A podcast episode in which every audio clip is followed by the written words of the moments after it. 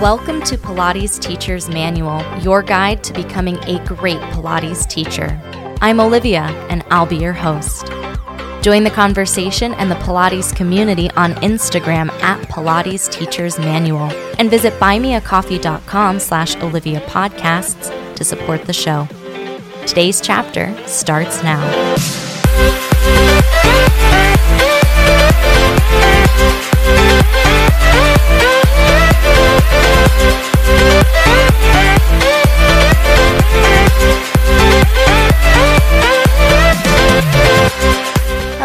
Hello, everybody. Welcome back to the podcast. This is my first time recording in my new space, so it might sound a little bit different. I'm hoping it sounds close to the same or at least fairly clear. Today's episode is about cueing and how to cue a little bit more clearly, a little bit more concisely, perhaps, and just my general tips for cleaning up your cueing so that you can just lead your way through the exercises in superstar teacher fashion. I definitely wouldn't call myself an expert at this, and I also have room for improvement. So some of the tips that I'm going to be sharing with you are also tips that I'm reminding myself to follow because I mean, without stressing, this is something that we can all keep working on and really work on improving for as long as we're teaching, right? You don't reach perfect cueing and then you don't have to think about it anymore. If you really want a deep dive into cueing from a motor learning theory standpoint, I cannot recommend enough Chelsea Corley's What You Say Matters course through the kinexology method it really changed the way that I thought about cueing and giving feedback. So if you want to really deep dive, like a six week intensive into not just cleaning up your cueing, but also cueing in a way that research has proven to help students learn movement. Um, really recommend that you check out that course. It is linked in the show notes. I'm definitely going to be sharing some tips from things that I learned in her course because that has had a profound impact on me.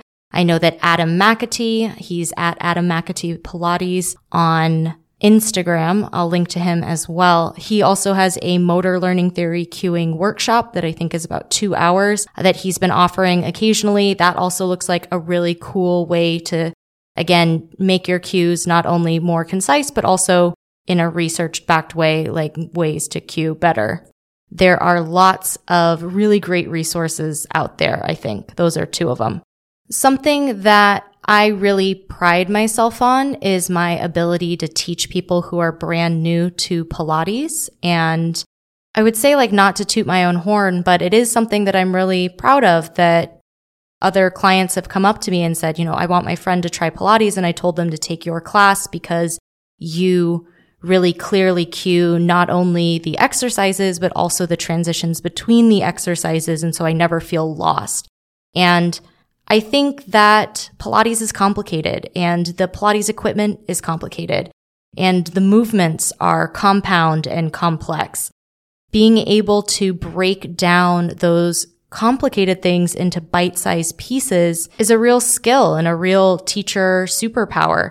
It's something that is helpful to your students and will guarantee that people will enjoy your classes because they won't feel, you know, overwhelmed or lost.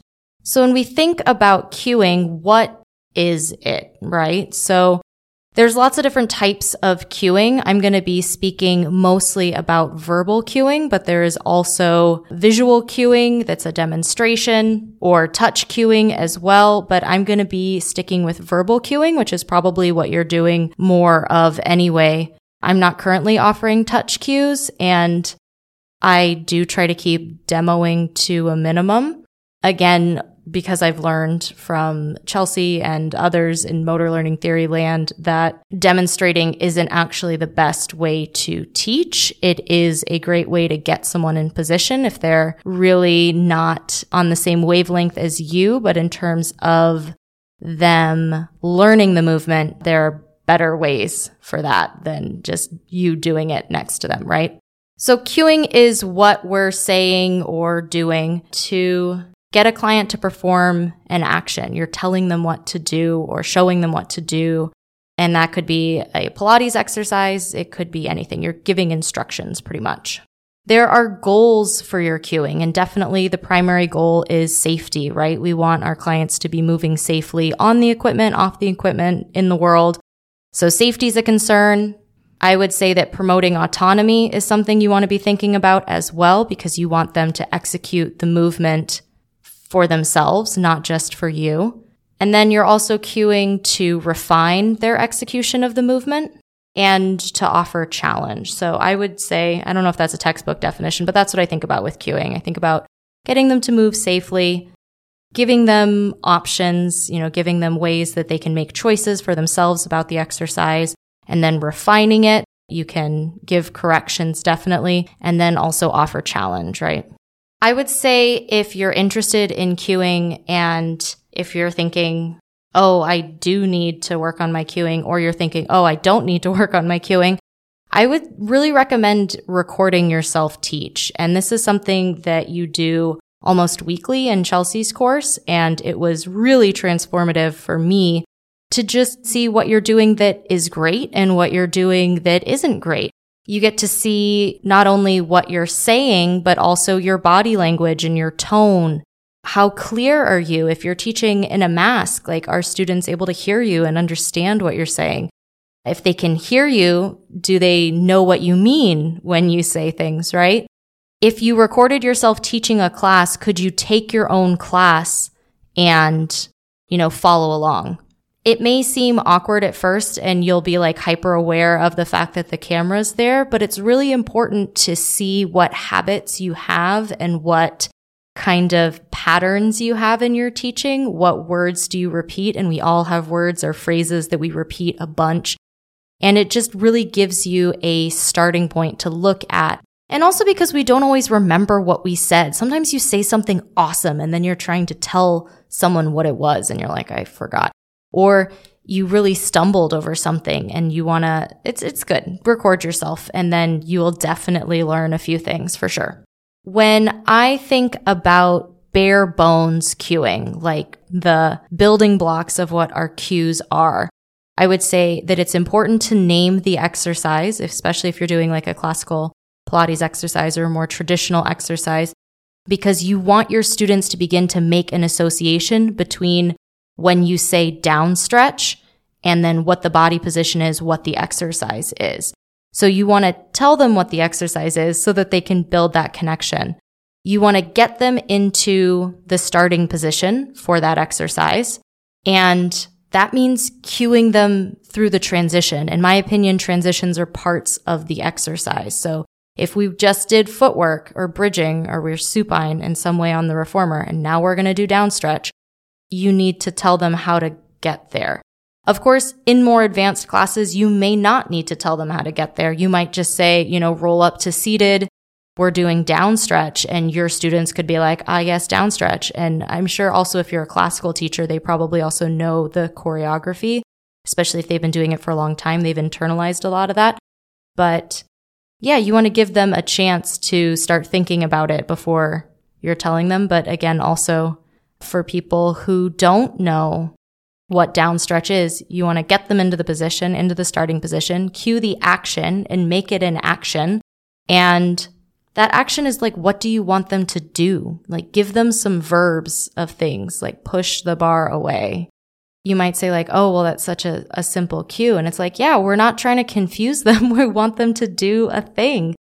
And then from there, we can talk about refining it and, you know, thumb with your fingers or straighten your arms or draw your shoulders down your back, like whatever you're refining, whatever you're seeing them do, that's what's going to shape what your next cue is, depending on what they do to begin with, right? If they're already drawing their shoulders down their back, you don't need to tell them to do that, right? They are already doing it. So you can tell them something else or you can say nothing. You don't have to talk the whole time um, which is also, I think, something kind of revolutionary. You can just let them move and then, you know, jump in when you see something. For really complicated movements and complicated exercises, you definitely want to break it down into smaller pieces and then build on those pieces. So if you were going to take something like coordination, maybe if it was an advanced class, I would say, okay, now we're doing coordination. And then they would just do it and that would be cool. But if it's like maybe an intermediate class or it's a mixed level class or you know, a great thing about, you know, building the exercise is that you are giving people options as part of building the exercise. So for something like coordination on the reformer, we might start supine arms, hands and straps, doing a tricep press. And you can stay with a tricep press or you can add a chest lift or you can straighten your legs when you straighten your arms.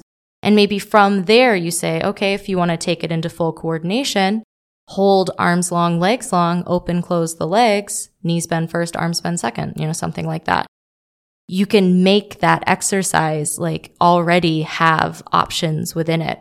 And it builds in the challenge because you've given people places to push themselves. Like just in that exercise, you've given three different ways of doing it. And you might have people doing all three different ways. People just doing the tricep press with legs and tabletop, people straightening the arms and legs together, and then people who are doing full coordination. And that's awesome. That's like fantastic. That's the dream. I also recommend in addition to recording yourself, that you listen to what other teachers are saying, whether you're watching their classes online or you're taking classes at the studio or at something like Momentum Fest, which is coming up in, oh my gosh, it's the end of April. It's practically May. So that's coming up in just a couple months. Pilates Teachers Manual Podcast is sponsoring Momentum Fest this year. And if you're looking for a place to check out some incredible expert master teachers and their cueing, I mean, that's a great place to take a bunch of classes with a bunch of really cool people and hear what they have to say about the exercises that you also teach all the time. From that perspective, it's a great way of like continuing education, whether it's for credit or not. You will definitely improve as a teacher the more you hear amazing teachers say awesome things, you know, because cues are meant to be shared. So if you're interested in checking out Momentum Fest, that's happening June 25th through 27th. It's happening in person in Colorado and also virtually. You can check out tickets and see the full schedule. I think they just released it. That's available online at momentumfest.com. Check it out. Coming up after the break, I'm going to share with you some things to avoid, I think, in your cueing and also ways to use invitational and empowering language because what you say matters and so does how you say it. That's coming up after the break.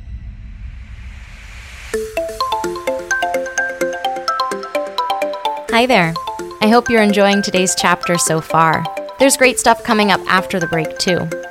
Be sure to subscribe wherever you're listening and visit buymeacoffee.com slash Olivia Podcasts to support the show. There you can make a one-time donation or become a member for as little as $5 a month. Membership comes with some awesome perks, including a shout out in the next episode, a monthly newsletter, a monthly Zoom call with me, and more.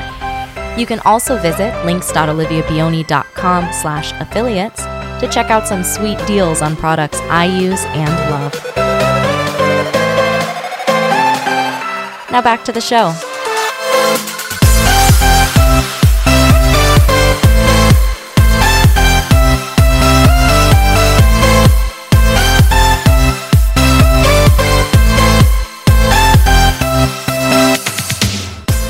I've definitely done some work around a trauma informed approach to teaching Pilates, and I'm just going to share with you some things that I try to avoid in my cues and when I'm teaching because I don't think that there is really a benefit to approaching things this way.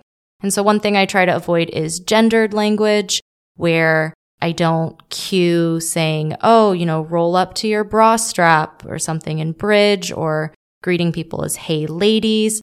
You know, students haven't told me their pronouns all the time and I'm not going to make assumptions. I also don't want to get into a habit of cueing things in a way that's like only directed at women because I can imagine how uncomfortable that might be if you were a guy in class and people kept telling you that Pilates was for men too. And then you took this class and the teacher says like to get your body bikini ready or something. And yeah, I don't see the point of doing that.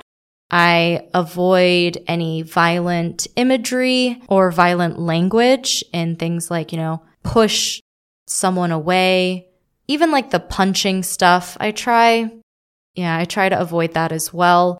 While it's not particularly triggering for me, I can imagine that if you ever had an experience in which you were attacked and then being told to push someone away, there's other ways to communicate what I'd like you to do. I don't make comments about my students' bodies, and I definitely don't make any shaming comments.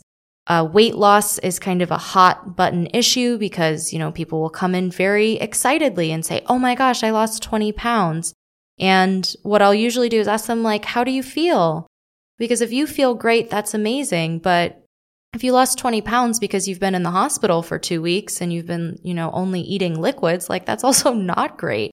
So yeah, I try not to attach a judgment to weight loss that's positive or negative, but I let them tell me, you know, how they're feeling about it. And body shaming comments in terms of like, you know, you're doing arm exercises, like, let's blast that arm fat. I've heard before. And like, that's not my style, I'd say. Um, I want students to feel really empowered and able to explore. And I don't think blasting your arm fat is a cue that is useful to me.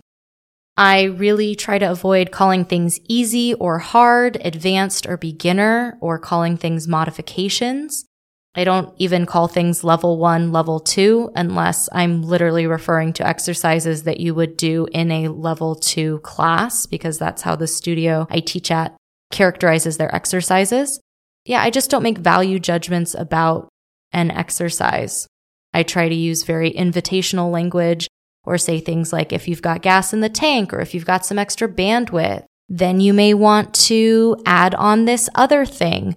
But I want it to be an option the same way I would say, you know, if something doesn't feel quite right here, you might take your feet from the footbar to the platform when you're bridging for a little more stability.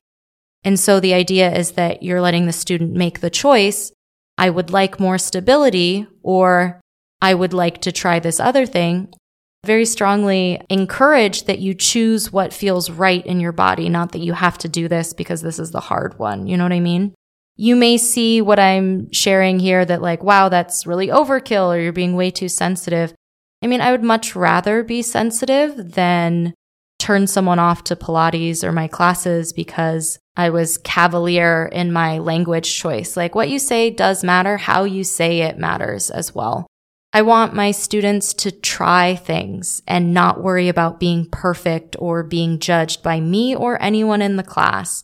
So that's the kind of space that I'm attempting to create. And I talk a lot in the class. So I want to make sure that my words are also in alignment with that.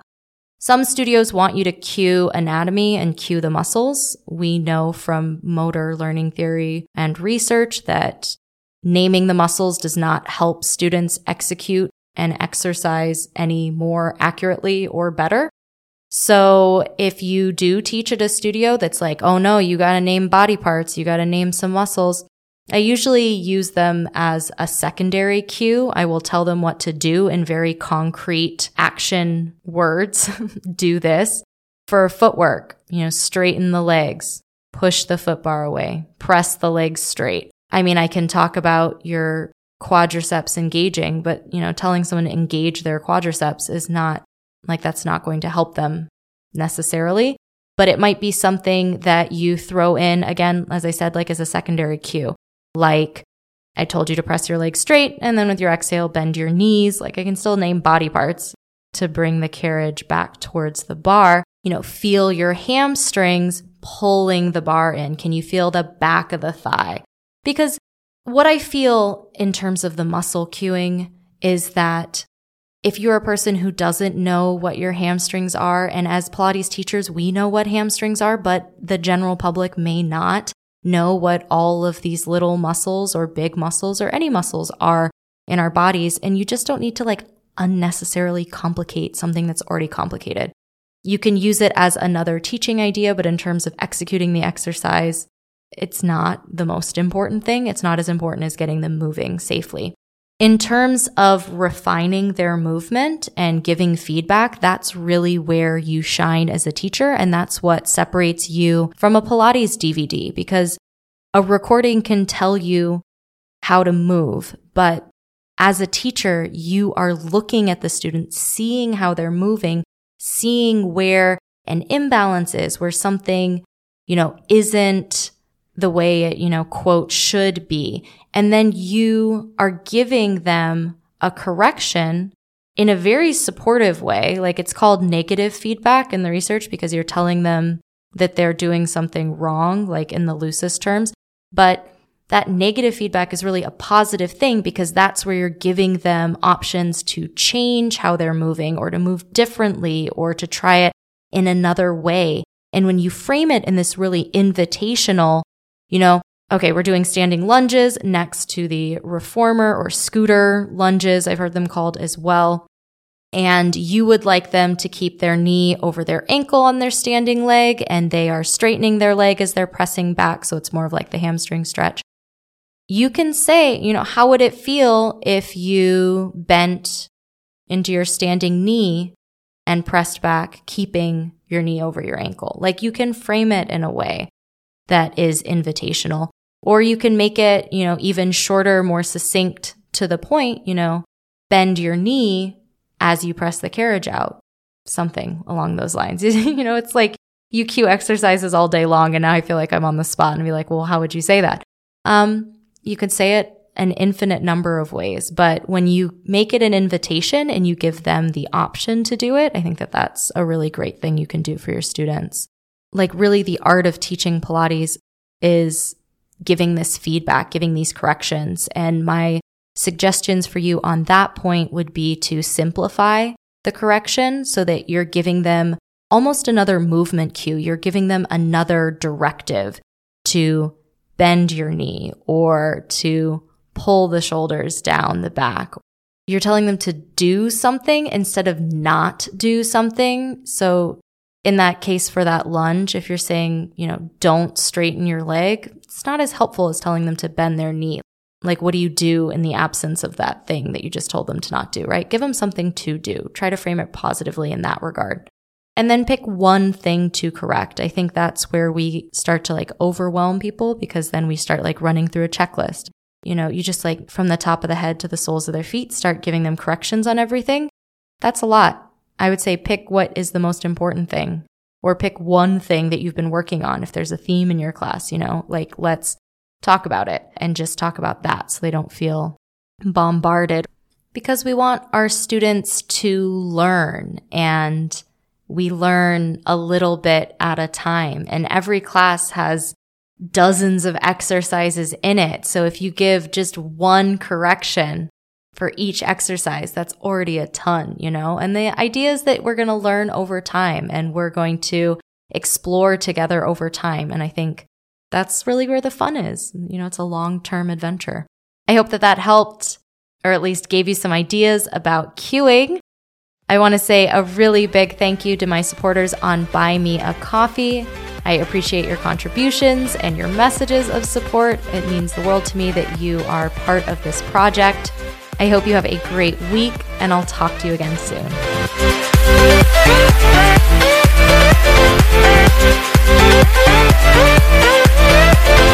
Thanks for listening to this week's chapter of Pilates Teacher's Manual, your guide to becoming a great Pilates teacher.